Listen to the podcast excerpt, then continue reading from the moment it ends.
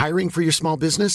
not looking for پرنگ then you looking in wrong place like looking for your cork has in fish thing LinkedIn helps you can't actually searching new job be open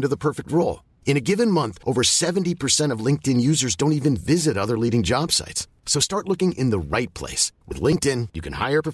like your free job dot slash people today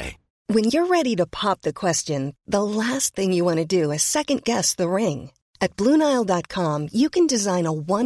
ring and convenience choose your diamond right Blue Nile dot use more. That's code off at five hundred off your purchase Blue Nile dot listen Hey, I'm Ryan Reynolds. At Mint Mobile, we like to do the opposite of what Big Wireless does. They charge you a lot, we charge you a little. So naturally, when they announced they'd be raising their prices due to inflation, we decided to deflate our prices due to not hating you. That's right. We're cutting the price of Mint Unlimited from $30 a month to just $15 a month. Give it a try at mintmobile.com slash switch. $45 up front for three months plus taxes and fees. Promote for new customers for limited time. Unlimited more than 40 gigabytes per month slows. Full terms at mintmobile.com.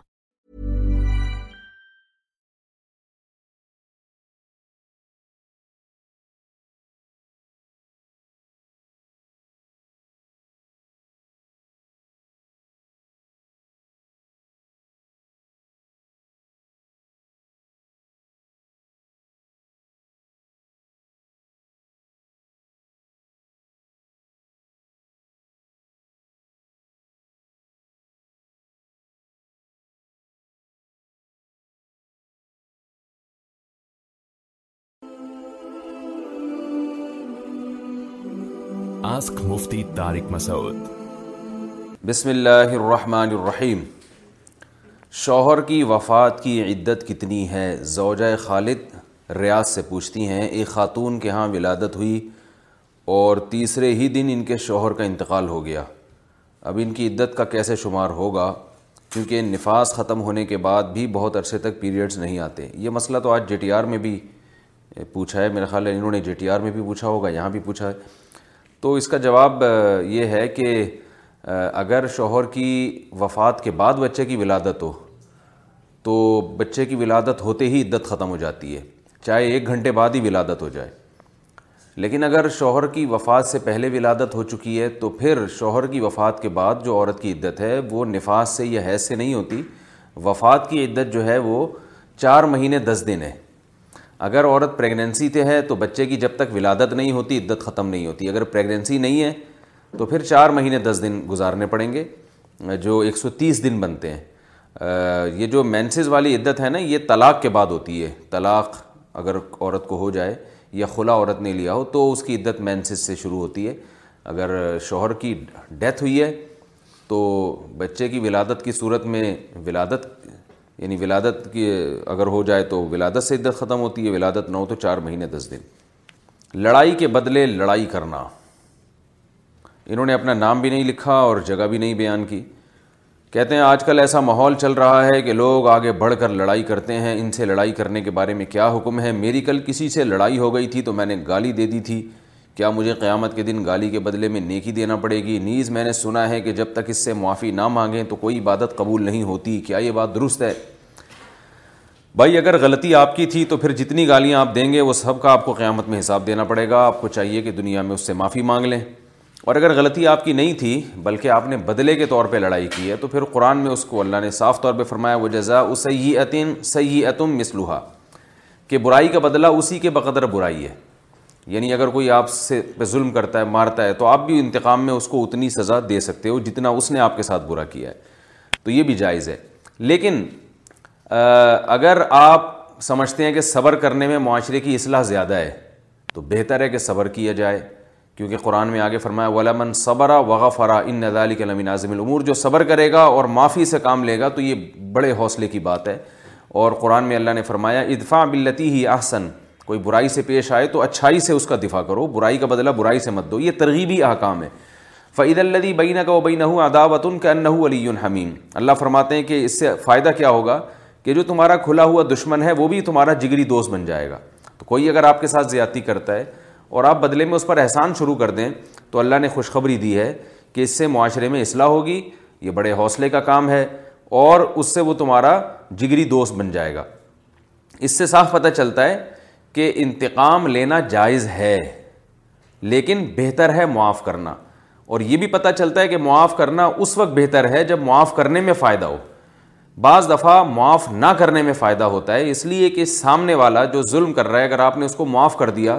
تو اس کا اتنا ظرف نہیں ہوتا کہ وہ آپ کا احسان مان کے آپ کا شکریہ ادا کرے اس کی وہ دوستی میں تبدیل ہو جائے بلکہ وہ اور زیادہ لوگوں پہ ظلم کرے گا تو ایسے ڈھیٹ لوگوں کے لیے انتقام لینا وہ زیادہ بہتر ہوتا ہے کہ کیونکہ اگر آپ انتقام نہیں لیں گے تو وہ معاشرے میں ظلم کرتا چلا جائے گا تو عمومی حکم یہی ہے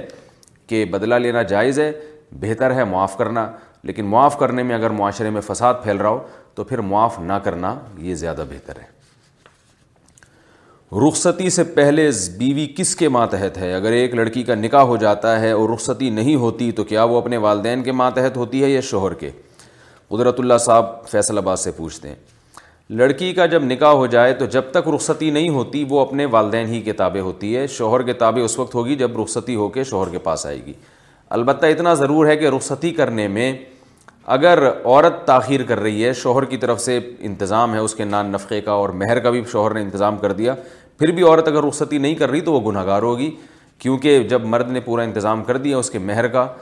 اور اس کے نان نفقے کا تو پھر عورت کے لیے جائز نہیں ہے کہ وہ شوہر کی مرضی کے بغیر اپنے والدین کے گھر وقت گزارے نئے کپڑے دھوئے بغیر پہننا رئیس الدین انڈیا سے پوچھتے ہیں کیا نئے کپڑوں کو بغیر دھوئے پہن کر نماز پڑھ سکتے ہیں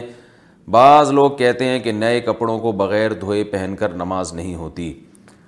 بھائی یہ بعض لوگ بالکل غلط کہتے ہیں شریعت میں اصل طہارت ہے جب تک ہمیں کپڑوں کے ناپاک ہونے کا یقین نہ ہو ہم پاک ہی سمجھیں گے اس کو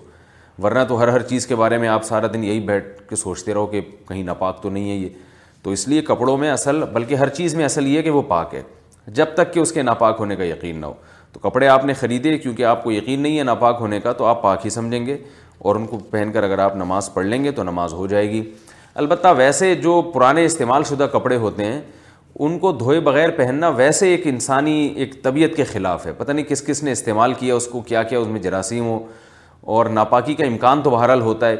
تو کوئی احتیاطاً ان کو دھو کے پہن لے تو یہ زیادہ اچھا ہے اور اس میں یعنی انسان کی جو نفیس لوگ ہوتے ہیں صفائی پسند ہوتے ہیں ان کے مزاج کے بھی زیادہ قریب ہے یہ بات دوسری ماں کی اولاد محرم ہے یا نا محرم یعنی سوتیلی ماں کی اولاد میرے والد صاحب نے میری والدہ کی وفات کے بعد میری خالہ سے نکاح کیا خالہ کے پہلے سے تین بچے تھے کیا ان بچوں میں سے میرا کسی سے نکاح ہو سکتا ہے اگر نہیں تو کیا ان کے لیے مجھ سے ان کو مجھ سے پردہ کرنا لازم ہوگا یا نہیں کامران شیخ انڈیا سے پوچھتے ہیں بھائی یہ بچے آپ کے کزن ہیں آپ کے والد کے تو یہ ستیلے بچے بن گئے لیکن آپ کے ستیلے بہن بھائی نہیں بنے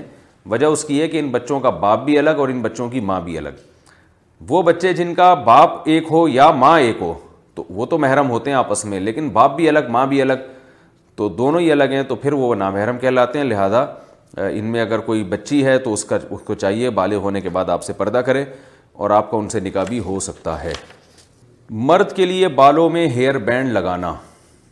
آصف صاحب کشمیر سے پوچھتے ہیں میں لمبے بال رکھنا چاہتا ہوں اگر انہیں سنبھالنے کے لیے ہیئر بینڈ لگاؤں تو کیا یہ جائز ہوگا جی مرد اگر لمبے بال رکھے اور بار بار ان کو سنبھالنا مشکل ہو رہا ہو تو وہ ان کو سنبھالنے کے لیے ہیئر بینڈ لگا سکتے ہیں پیچھے کی طرف لے جا کے ایسا نہ ہو کہ اوپر چٹیاں بنانا شروع کر دیں پیچھے جو بال جاتے ہیں ان کو ہیئر بینڈ سے ان کو باندھا جا سکتا ہے اس میں کوئی حرج نہیں ہے رسول اللہ صلی اللہ علیہ وسلم نے جو ہے نا عورت کو حکم دیا ہے کہ وہ جب بالوں کی چٹیاں بنائے گی تو اگر وہ بال جب گوندے جاتے ہیں نا بہت اچھی طریقے سے تو غسل جب عورت پہ فرض ہو جائے تو اس کے لیے بال کھولنا ضروری نہیں ہے بس بالوں کی جڑوں میں پانی پہنچانا ضروری ہے اور اس کے تحت فقا لکھتے ہیں کہ مرد نے اگر بالوں کو گوندا ہوا ہو اور اس کی یعنی گویا کی ایک طرح سے پیچھے چھٹیاں بنائی ہوئی ہو تو مرد کے لیے بال کھول کے غسل کرنا ضروری ہے تو اس سے پتہ چلتا ہے کہ اس زمانے میں مرد بھی بڑے بال رکھتے تھے اور بعض دفعہ سنبھالنے کے لیے ان کو باندھ بھی دیا کرتے تھے تو اس لیے اگر مرد نے بڑے بال رکھے اور کہیں بھاگنے دوڑنے میں مشکل ہو رہی ہے تو وہ ان کو عارضی طور پر ربڑ بینڈ سے یا کسی بھی چیز سے وہ ان کو پیچھے باندھ سکتے ہیں رکو کا صحیح طریقہ کیا ہے شاہ زیب صاحب کراچی سے پوچھتے ہیں نماز کے رکو میں اگر کمر بالکل سیدھی نہیں ہو سکی اور تسبیح پوری پڑھ لی تو کیا رکو ادا ہو جائے گا نیز اگر کمر بالکل سیدھی ہو گئی مگر تسبیح نہیں پڑی تو کیا پھر بھی رکو ادا ہو جائے گا جناب شاہ زیب صاحب رکو میں اگر کمر سیدھی نہیں کی تھوڑا سا ہی ہلکا سا جھک گئے یا تسبیح نہیں پڑی تو بھی رکو ادا ہو جائے گا کیونکہ رکوع نام ہے مطلق انحنا کا جھکنے کا نام ہے تو فرض رکو اتنا ہی ہے لیکن نبی صلی اللہ علیہ وسلم کا جو طریقہ ہے رکوع کرنے کا وہ آپ صلی اللہ علیہ وسلم مکمل جھک کے کمر کو مکمل سیدھی کیا کرتے تھے اور اطمینان سے کم سے کم تین مرتبہ سبحان ربی العظیم پڑھا کرتے تھے تو اس طرح جو آپ نے طریقہ بتایا رکو ہو تو جائے گا مگر یہ خلاف سنت ہوگا اس لیے اور اگر بہت ہی جلدی رکو کر کے فوراً ہی کھڑے ہو گئے تو نماز واجب الادا ہوگی تو اطمینان کے ساتھ جھکنا چاہیے کمر کو سیدھی کرنی چاہیے اور کم کم سے کم تین دفعہ سبحان ربی العظیم ادا کرنا چاہیے آرمی میں ڈیوٹی کے دوران سفر نماز کا حکم صلاح الدین ثوابی سے پوچھتے ہیں میرا تعلق آرمی سے ہے جہاں میری ڈیوٹی لگی ہوئی ہے یہ گھر سے ڈیڑھ دو سو کلو میٹر دور ہے اس حساب سے تو مجھے قصر نماز پڑھنی ہوگی یعنی مسافر والی لیکن یہاں کبھی ایک پہاڑ ہوتے ہیں کبھی پھر کبھی ایک پہاڑ پر ہوتے ہیں پھر دو چار دن بعد یا پندرہ دن کے بعد دوسرے پہاڑ پہ چلے جاتے ہیں اور کچھ آئیڈیا نہیں ہوتا کہ کتنے دن رکنا ہے اس صورت میں ہم پوری نماز پڑھیں گے یا سفر والی یعنی قصر نیز یہ میرا مقام میرے والدین کے گھر سے ہوگا یا اگر کل کو میں اپنی فیملی یہاں لے آتا ہوں اور گھر لے لیتا ہوں تو یہ میرا مقام بن جائے گا بھائی پہلی بات تو یہ کہ مقام انسان کا وہاں سے شمار ہوتا ہے جہاں اس کی بیوی رہتی ہے بیوی بچے رہتے ہیں اور گھر کا سامان بھی باقاعدہ وہاں اس نے لا کے رکھا ہو اور رہنے کی نیت سے رہ رہا ہو ایسے نہیں کہ وقتی طور پر کہیں اسٹے کر رہا ہو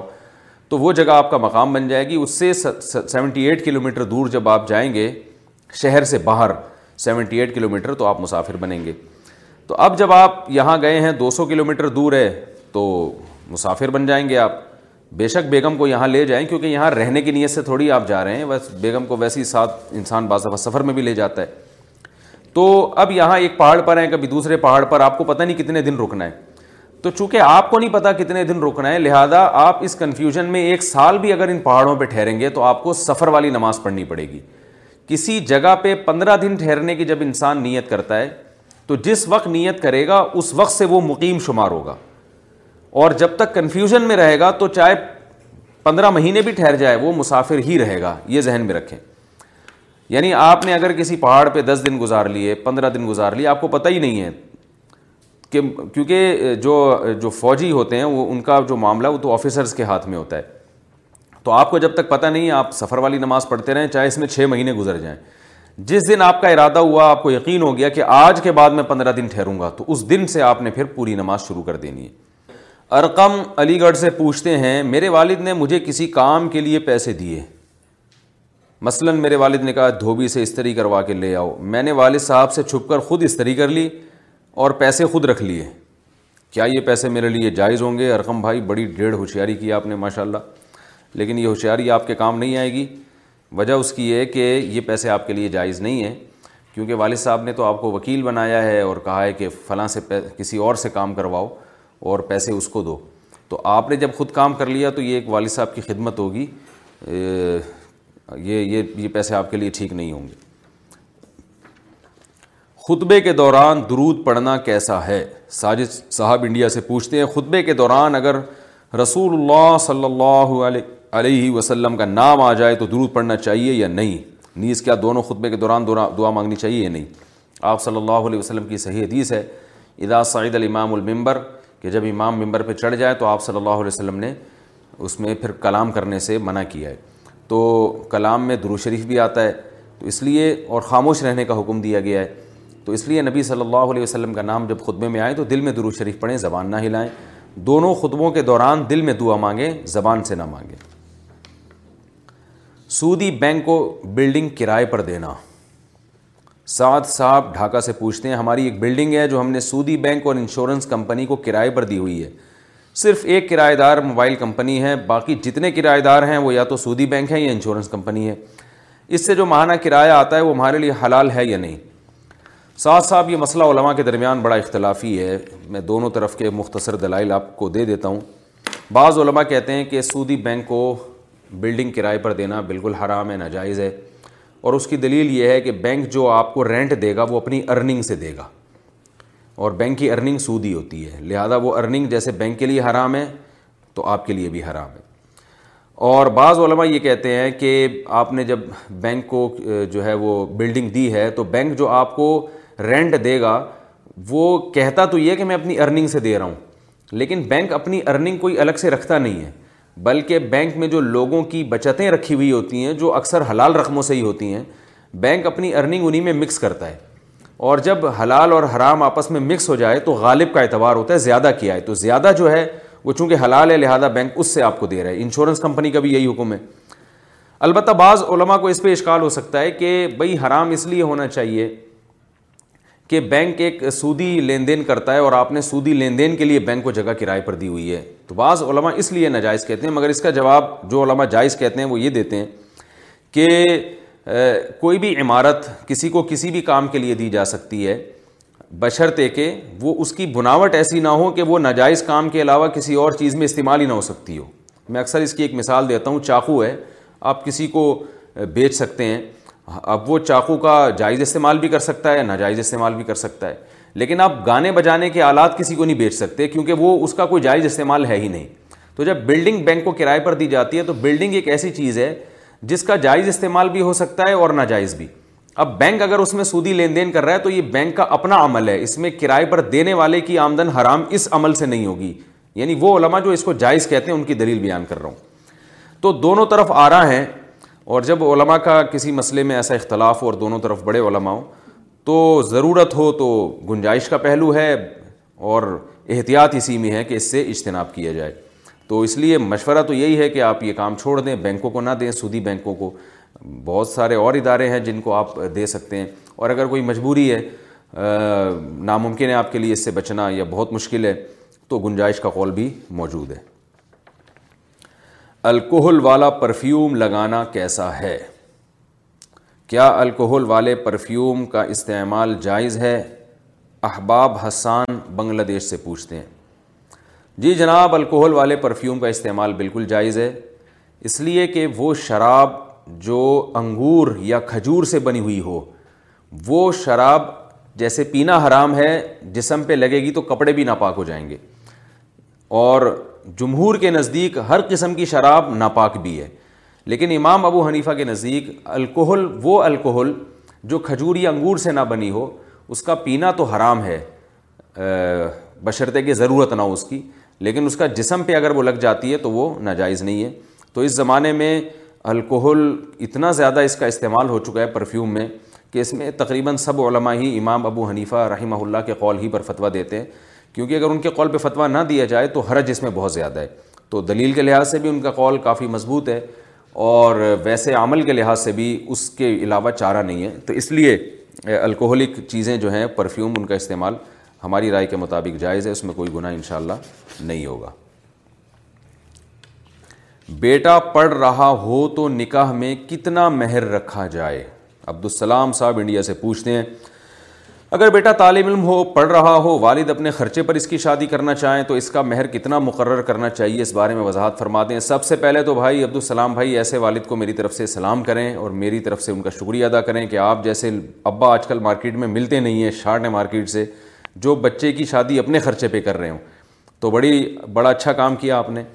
کہ تاکہ طالب علم جو ہے آپ کا بیٹا وہ علم میں بھی مشغول رہے گناہوں کی طرف اس کی توجہ نہ جائے اور نکاح کی ضرورت بھی پوری ہو جائے اور اس سے جو اولاد ہوگی جہاں وہ آپ کے بیٹے کی اولاد ہوگی آپ کی بھی اولاد ہوگی تو وہ آپ کی بھی آنکھوں کی انشاءاللہ ٹھنڈک بنے گی تو یہ اس اس کلچر کو پروموٹ کرنا چاہیے معاشرے میں اباؤں کو چاہیے کہ اگر بیٹا سمجھدار ہے اور اپنی ذمہ داری پوری کر رہا ہے پڑھائی میں تو اپنے خرچے پہ ابا شادی کر دیں انشاءاللہ اس سے ابا کے مال میں اللہ بہت برکت دے گا رہا یہ مسئلہ کہ اس کا مہر کتنا ہونا چاہیے تو یاد رکھیں یہ مہر عورت کا حق ہے اور اس کے اولیاء کا حق ہے تو لڑکی والے جتنا مہر مانگیں آپ کو دینا پڑے گا اگر آپ کی استطاعت سے زیادہ ہے تو آپ بول دیں بھائی ہم نہیں دے سکتے پھر ان کی مرضی وہ اس مہر پہ راضی ہوں یا رشتے کا انکار کر دیں تو مہر کی کوئی متعین مقدار شریعت نے فرض نہیں کی ہے وہ آپس کی رضامندی سے جتنا چاہے طے ہو جائے ہاں کم سے کم مہر کی مقدار تو طے کی ہے لیکن زیادہ کی کوئی حد نہیں ہے تو وہ لڑکی والوں سے پوچھیں اور ان کو بتائیں بھائی ہماری گنجائش اتنی ہے آپ اس پہ راضی ہیں اگر وہ کم پہ راضی ہو جاتے ہیں تو بہت اچھی بات اگر وہ زیادہ کا مطالبہ کرتے ہیں تو آپ آپ جانیں لڑکی والے جانیں البتہ لڑکی والوں کو چاہیے اگر اچھا رشتہ آ رہا ہے تو صرف مہر کی چکر میں رشتوں کا انکار نہ کریں پیسہ آنے جانے والی چیز ہے رشتے مارکیٹ میں اچھے رشتے جو ہے وہ آپ کو پتہ ہے کہ شارٹ چل رہے ہیں سودی لین دین والے کے ولیمے میں جانا عبدالرشید صاحب اجمیر شریف سے پوچھتے ہیں انڈیا سے لوگ زیادہ تر ماشاء اللہ سوال پوچھتے ہیں ہمارے علاقے میں ایک شخص ہے جو سود لیتا ہے اور اس کے بارے میں سب کو معلوم بھی ہے کیا اس کے گھر میں کوئی ولیمہ یا شادی ہو تو کیا ہم اس میں شریک ہو سکتے ہیں اور اس کا کھانا ہمارے لیے جائز ہوگا جناب عبدالرشید صاحب اگر اس کی آمدن ٹوٹل ہے ہی سود یعنی سود ہی لیتا ہے وہی اس کی ارننگ ہے تو تو اس کے ولیمے میں شرکت بالکل حرام ناجائز ہے لیکن اگر اس کی سودی ارننگ کے علاوہ بھی پیسے کماتا ہے کہیں سے تو پھر دیکھا جائے گا کہ زیادہ تر کیا کما رہا ہے اگر غالب گمان ہے کہ زیادہ تر حلال ہے تو پھر اس کی اس کی ولیمے میں شرکت بھی جائز ہے اور اگر غالب گمان یہ کہ زیادہ حرام کما رہا ہے تو پھر اس کے ولیمے میں شرکت جائز نہیں ہے تو یہ خود فیصلہ کریں ایک اندازہ لگائیں کہ زیادہ حلال ہے یا زیادہ حرام ہے دوست کی دکان سے فری میں چیزیں کھانا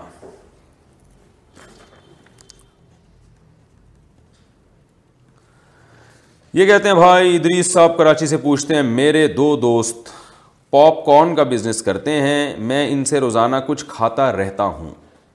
کبھی میں ان کو کھلاتا ہوں کبھی وہ مجھے کھلاتے ہیں وہ مجھ سے پیسے نہیں مانگتے مگر میں بیس تیس دن کے بعد اکٹھے ہی اندازے سے کچھ پیسے دے دیتا ہوں کوشش یہی ہوتی ہے کہ زیادہ پیسے دوں کیا اس طرح میرا روزانہ ان سے کچھ کھانا پینا ٹھیک ہے یہ مسئلہ آپ میرے بجائے اپنے دوستوں سے پوچھیں اور ان کو بتائیں بھائی اپنے جو دوستوں کو بٹھائیں بولے بھائی تم پاپ کارن کا بزنس کرتے ہو میں روزانہ تم سے کچھ کھاتا پیتا رہتا ہوں اور کبھی کبھار میں بھی تمہیں بھی کھلا دیتا ہوں اور کبھی تم مجھ سے پیسے مانگتے ہو کبھی نہیں بھی مانگتے اور میں جو ہے نا کچھ دنوں کے بعد تمہیں پیسے دے دیتا ہوں اگر وہ آپ کی اس حرکت پہ بہت خوش ہیں کہہ رہے ہیں ویل ڈن بہت اچھا بھائی تو آپ اپنے کھانے کو ڈبل کر دیں اور پیسے بھی ڈبل کر دیں اور اگر وہ کہتے ہیں یار یہ کیا کر رہے ہو ہم نے تمہیں اس لیے تھوڑی بٹھایا یار کہ آپ پورے پاپ کارن کھاتے رہو یہاں بیٹھ کے اس سے ہمارا بزنس کا سارا سیٹ اپ خراب ہو رہا ہے تو پھر آپ کے لیے کھانا جائز نہیں تو ان کی اجازت سے ہے تو ٹھیک ہے اجازت نہیں ہے تو ٹھیک نہیں ہے تو بالکل اسی اسٹائل میں ادریس بھائی بالکل اسی اسٹائل میں ادریس بھائی یہ مسئلہ آپ اپنے دونوں دوستوں کے سامنے رکھیں وہ ان کے پھر چہرے پہ تغیرات دیکھیں کہ کیا آتے ہیں بزنس مین کے پیسوں سے عمرہ کرنا محمد مرسلین رام پور انڈیا سے یہ بھی انڈیا سے بھائی انڈیا والے بہت زیادہ سوال پوچھتے ہیں ماشاء اللہ ہمارے یہاں سے بزنس مین اپنے پیسوں سے عمرہ کے لیے دوسروں کو بھیجتے ہیں اور اپنا سامان بھی ساتھ دے دیتے ہیں کیا ان کے پیسوں سے عمرہ جائز ہے یا نہیں جائز ہے یار اس کو غریبی کا عمرہ کہتے ہیں ماشاء اللہ پیسے بھی دوسرے کے خرچ ہو رہے ہیں تو فری پھوکٹ میں عمرہ ہو رہا ہے ماشاء اللہ بہت اچھی بات ہے کوئی حرج نہیں ہے اور اگر اس دوران تجارت بھی کر رہے ہیں وہ اپنا سامان دے رہے ہیں کہ بھائی فلاں کو دے دینا تاکہ ان کا بزنس چلے تو بھی ٹھیک ہے قرآن میں اجازت دی اللہ نے حج کے موقع پر تجارت کرنے کی بھی اجازت دی ہے اچھی بات ہے بلکہ اس تاجر کے لیے دعا بھی کیا کریں جس نے آپ کو عمرے پہ بھیجا کیا چیز گم ہونے کے بعد صدقہ کر سکتے ہیں محب الحمید محب الحمید اگر کوئی چیز گم ہو جائے اور بعد میں تلاش کے بعد بھی نہ ملے تو لوگ کہتے ہیں کہ وہ صدقہ ہو گئی ہم نے اسے صدقہ کر دیا کیا اس طرح سے صدقہ ادا ہو جاتا ہے جی اگر آپ نیت کر لیں بھائی جس کو ملی اب میرے میں نے نیت کر لی اسی کی ہو گئی تو صدقہ ہو جائے گا لیکن ایک صدقہ وہ ہوتا ہے جو گم ہوئے بغیر آپ اپنی چیز کسی کو دیتے ہیں اور ایک صدقہ وہ ہوتا ہے کہ اب کچھ ہو ہی نہیں رہا تو چلو صدقہ ہی کر دو تو اس میں بھی اللہ کی رحمت سے امید ہے ثواب مل جائے گا لیکن اپنے اختیار سے کرنا اس میں زیادہ ثواب ہے گم ہونے کے بعد صدقے کی نیت کر لینا اس میں ذرا کم ثواب ہے یہ کسی نے ایک حیا کے خلاف تھوڑا سا مسئلہ پوچھا ہے گھریلو ہے تو جو حیا کے خلاف مسائل ہیں اسی چینل پہ نا واٹس ایپ پہ جس پہ آپ ویڈیو یا آڈیو بنا کے بھیجتے ہیں تو اس میں یہ خاتون نے پوچھا ہے آڈیو میں یہ بھیج دیا کریں کہ ایڈمن کو یہ کہہ دیا کریں کہ یہ مسئلہ جو ہے ذرا حیا کے خلاف ہے تو مفتی صاحب سے مجھے اس کا پرس یعنی اس کا پرسنلی جواب چاہیے وہ شیئر نہ کریں کیونکہ میں یہ اگرچہ انہوں نے پوچھا ہے شیئر کرنے کے لیے لیکن میں یہ مسائل اس طرح کے شیئر نہیں کرتا تو یہ میں پھر جواب بھیج دوں گا اور وہ جو ایڈمن ہے احمد طالب وہ انشاءاللہ ان خاتون کو میری آڈیو بھیج دیں گے تو اس طرح کے جو مسائل ہوتے ہیں نا اس میں جو سوال پوچھنے والا خود یہ بتا دیا کرے کہ یہ میرا ذاتی مسئلہ ہے یا یہ حیا کے خلاف ہے یہ مفتی صاحب کو کہیں کہ مجھے اس کا الگ سے یعنی مجھے جواب دے دیا جائے اس کو شیئر نہ کیا جائے لوگوں کے سامنے دوسری طلاق کے بعد نکاح کا حکم دوسری طلاق کے بعد اگر میں عدت ہی اگر عدت میں ہی دوبارہ نکاح کر لیں تو کیا وہ نکاح ہو جاتا ہے بنت مسلم نے پوچھا ہے بھائی دوسری طلاق اگر سری دی تھی پہلی طلاق بھی سری ہے یعنی لفظ طلاق کے ساتھ ہے دوسری بھی سری ہے تو نکاح ختم ہی نہیں ہوا مرد کو رجوع کا حق ہے عدت سے پہلے پہلے تو مرد رجوع کر لے اور اگر عدت ختم ہو چکی ہے تو نکاح ختم ہو گیا تو دو طلاقیں ہیں تو جب چاہیں دوبارہ نکاح کر لیں عدت کے اندر بھی اگر وہی مرد نکاح کرنا چاہے تو عدت کے اندر بھی کر سکتا ہے اگر خاتون کسی اور سے نکاح کرنا چاہیں گی تو عدت کے بعد کرنا پڑے گا عدت کے اندر نہیں لیکن عدت کے اندر اندر تو نکاح ختم ہی نہیں ہوتا نا دوسری طلاق کے بعد ہاں طلاق بائن ہے جیسے لفظ حرام سے طلاق دی یا یوں کہا کہ تم تم میرا میرا اور تمہارا نکاح ختم تو نکاح ہی ختم کر دیا کسی نے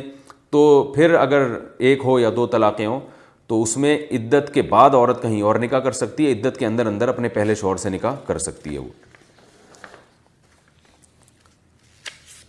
زنا کے بعد دوسرے مرد سے شادی کرنا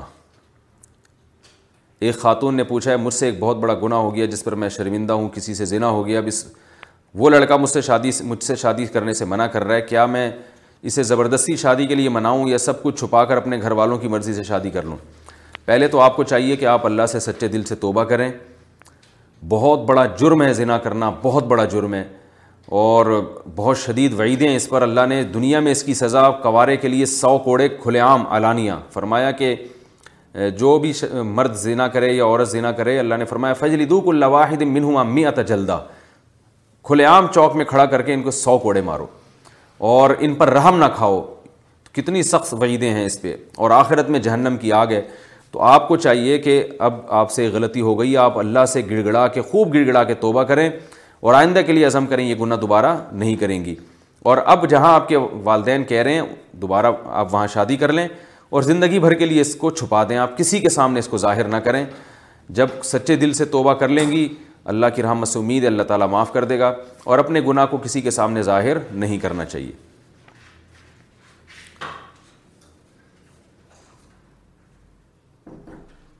اولاد پانے کے لیے سورہ بقرہ کا پڑھنا ایمن صاحبہ انڈیا سے پوچھتی ہیں میں بے اولاد ہوں بےحد پریشان ہوں مجھے کسی نے کہا کہ سورہ بقرہ روز پڑھو لیکن میری ایک عالمہ دوست نے کہا ہے کہ عورتوں کو سورہ بقرہ نہیں پڑھنی چاہیے برائے مہربانی اس بارے میں کوئی وظیفہ بتا دیں بالکل غلط کہا ہے خواتین کو بھی سورہ بقرہ پڑھنی چاہیے آپ صلی اللہ علیہ وسلم نے سورہ بقرہ کی بڑی فضیلت بیان کی ہے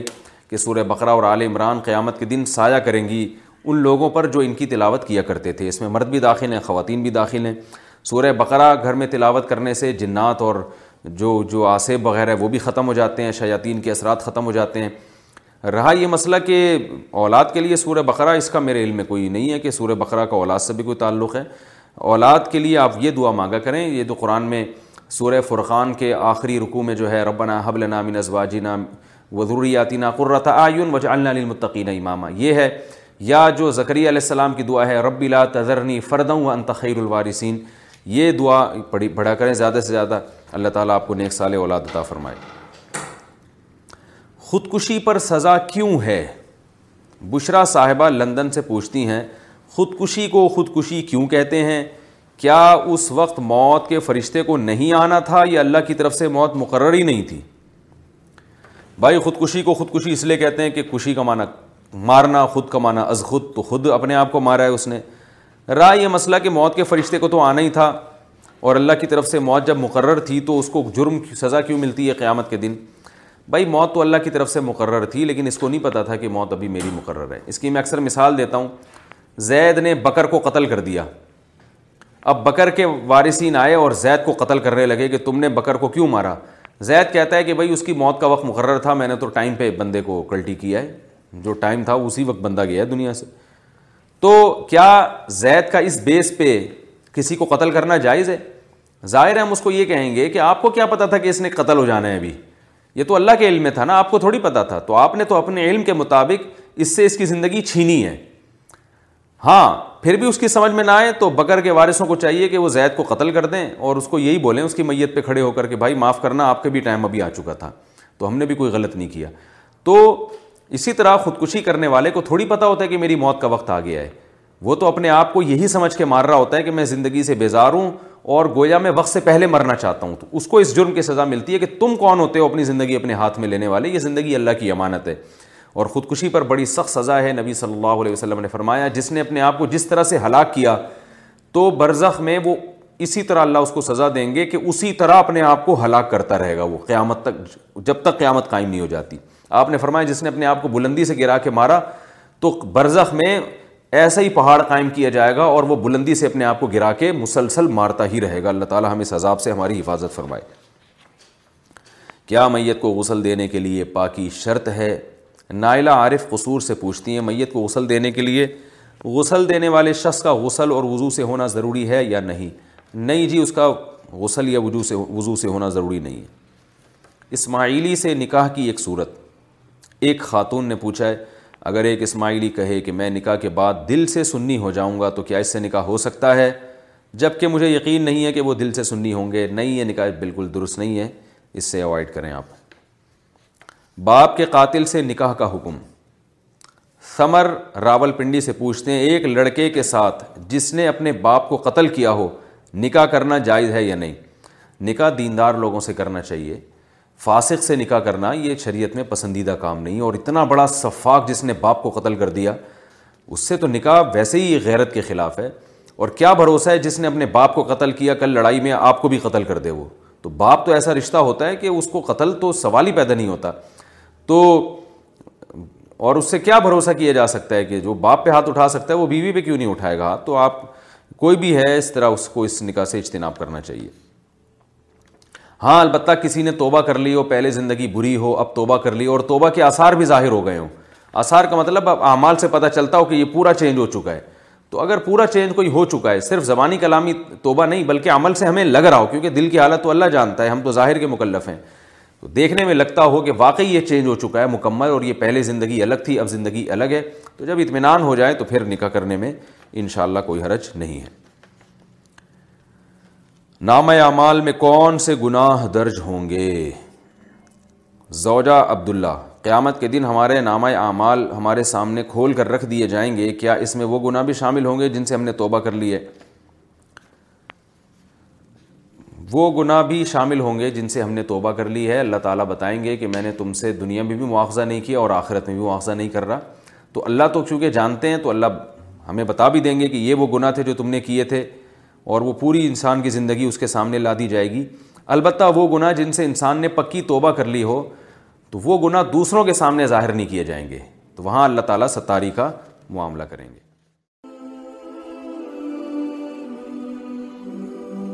مفتی مسعود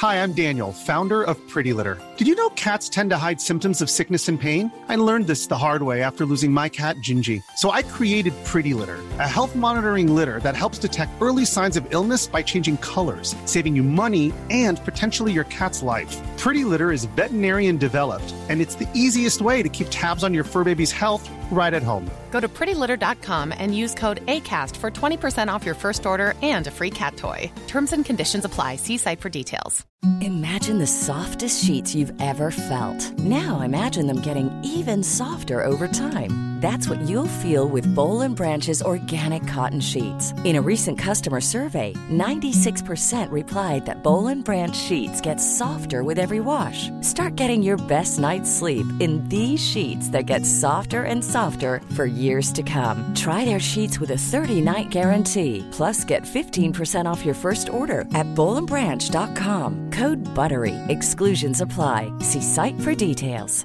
Mom deserves the best, and there's no better place to shop for Mother's Day than Whole Foods Market. They're your destination for unbeatable savings, from premium gifts to show-stopping flowers and irresistible desserts. Start by saving 33% with Prime on all body care and candles. Then get a 15-stem bunch of tulips for just $9.99 each with Prime. Round out Mom's menu with festive rosé, irresistible berry chantilly cake, and more special treats. Come celebrate Mother's Day at Whole Foods Market.